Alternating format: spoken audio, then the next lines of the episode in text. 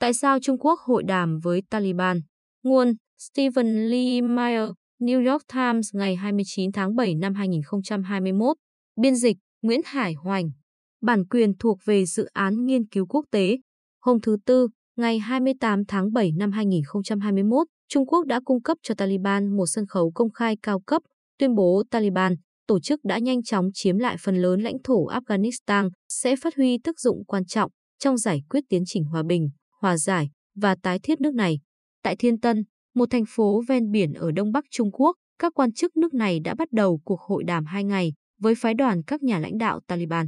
Sự kiện đó đã nâng cao đáng kể địa vị quốc tế của Taliban. Trước đó, Taliban đã lợi dụng cơ hội quân đội Mỹ và NATO rút ra khỏi Afghanistan để thực hiện bước tiến quân sự vững chắc tại nước này. Theo một tuyên bố của Bộ Ngoại giao Trung Quốc, ông Vương Nghị, Bộ trưởng Ngoại giao, gọi Taliban là một lực lượng quân sự và chính trị quan trọng, nhưng ông đốc thúc lãnh đạo Taliban hãy dương cao ngọn cờ đàm phán hòa bình.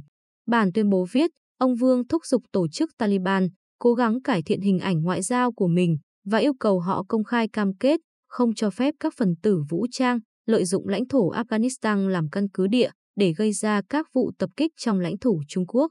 Tháng vừa qua, Taliban đã tiến hành một chiến dịch ngoại giao chớp nhoáng trong khu vực. Họ tới thăm Tehran, Moscow và Ashgabat, thủ đô Turkmenistan, hội đàm với các quan chức sở tại, bởi lẽ ưu thế quân sự của họ tại Afghanistan đã được tăng cường. Các lãnh đạo khu vực đang mang lại ngày càng nhiều tính chính danh cho Taliban, nhưng chính phủ Kabul vẫn phần lớn giữ thái độ im lặng. Chuyến thăm Bắc Kinh hôm thứ Tư cũng không phải là ngoại lệ. Lần này, chuyến đi Thiên Tân là một chính biến ngoại giao lớn nhất từ trước tới nay của Taliban. Trước đó, các quan chức Trung Quốc từng mấy lần gặp đại diện đặc biệt của Taliban, kể cả cuộc gặp tại Bắc Kinh năm 2019, nhưng cấp bậc người đại diện không cao và cuộc gặp không công khai như lần này.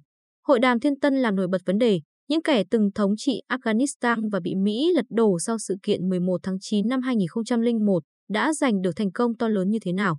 Theo bản tin của Bộ Ngoại giao và của truyền thông chính thống Trung Quốc, ông Vương Nghị đã nhiệt tình hoan nghênh ông Mullah Abdul Ghani Parada, phó lãnh đạo Taliban, và đã chụp ảnh kỷ niệm chung với các quan chức ngoại giao Trung Quốc cùng toàn bộ 9 thành viên trong phái đoàn đại biểu Taliban. Cho dù là hữu ý hoặc vô ý, các biểu hiện nói trên hình thành sự so sánh rõ rệt với thái độ lạnh nhạt mà ông Vương Nghị cùng các quan chức Trung Quốc khác thể hiện trong buổi tiếp bà Wendy Sherman, Thứ trưởng Ngoại giao Mỹ tại Thiên Tân. Bà Ned Rubin, cựu quan chức chính phủ Mỹ và cố vấn về vấn đề Afghanistan của Liên Hợp Quốc, nghiên cứu viên cấp cao Trung tâm Hợp tác Quốc tế Đại học New York cho biết, cuộc hội đàm tiến hành tại Trung Quốc lần này không phải là để thể hiện sự ủng hộ Taliban, mà là để kết thúc chiến tranh một cách hòa bình. Đó là cuộc hội đàm nhằm sử dụng ảnh hưởng của Trung Quốc để thuyết phục Taliban không tìm kiếm thắng lợi quân sự mà nghiêm chỉnh đàm phán, tìm kiếm phương án giải quyết chính trị có tính bao dung, ông nói. Trung Quốc ngày càng quan tâm tới vận mệnh của Afghanistan. Hai nước có chung một đường biên giới rất ngắn, nằm ở đầu cuối một vùng núi hẹp, có tên là hành lang Oa Khan. Trong tháng trước, lực lượng vũ trang Taliban chiếm được phần lớn tỉnh này, nơi giáp với Tân Cương, một vùng miền Tây Trung Quốc có dân cư chủ yếu là các tín đồ đạo Islam người dân tộc Duy Ngô Nhĩ. Với danh nghĩa tấn công các phần tử chủ nghĩa cực đoan, chính phủ Trung Quốc đã bắt giam mấy chục vạn dân Tân Cương. Theo tuyên bố của Bộ Ngoại giao Trung Quốc, hôm thứ Tư, Vương Nghị tái phê bình việc Mỹ và đồng minh NATO vội vã rút quân có thể làm cho Afghanistan lại rơi vào cảnh hỗn loạn. Cho dù Trung Quốc chưa tỏ thái độ rõ ràng, nhưng có vẻ như Bắc Kinh đang mưu toan làm kẻ hòa giải giữa chính phủ Afghanistan với Taliban, khích lệ một hình thức giải quyết chính trị. Từ lâu, Trung Quốc đã tìm cách đóng một vai trò ngoại giao lớn hơn ở Afghanistan, nhưng ảnh hưởng quá lớn của Mỹ, với tư cách là kẻ lãnh đạo sứ mệnh quân sự hỗ trợ chính phủ Kabul, đã luôn làm lu mờ vai trò của Trung Quốc.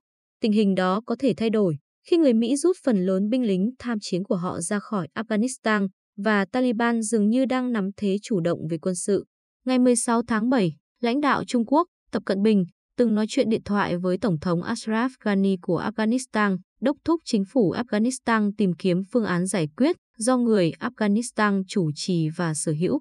Mặc dù lâu nay, Trung Quốc luôn phê bình Mỹ can thiệp quân sự vào Afghanistan, nhưng Trung Quốc cũng ỉ lại vào việc Mỹ đã giúp chế ngự một sự kiện mà Bắc Kinh cho rằng rất quan trọng đối với an ninh của mình. Các phần tử cực đoan lợi dụng Afghanistan làm căn cứ địa để giành độc lập cho vùng Tân Cương. những kẻ theo chủ nghĩa ly khai gọi Tân Cương là Đông Turkestan. Sau vụ tấn công ngày 11 tháng 9 năm 2001, Mỹ xác định phong trào Islam Đông Turkestan là tổ chức khủng bố. Việc này một phần là để khuyến khích Trung Quốc ủng hộ cuộc chiến chống khủng bố của Mỹ.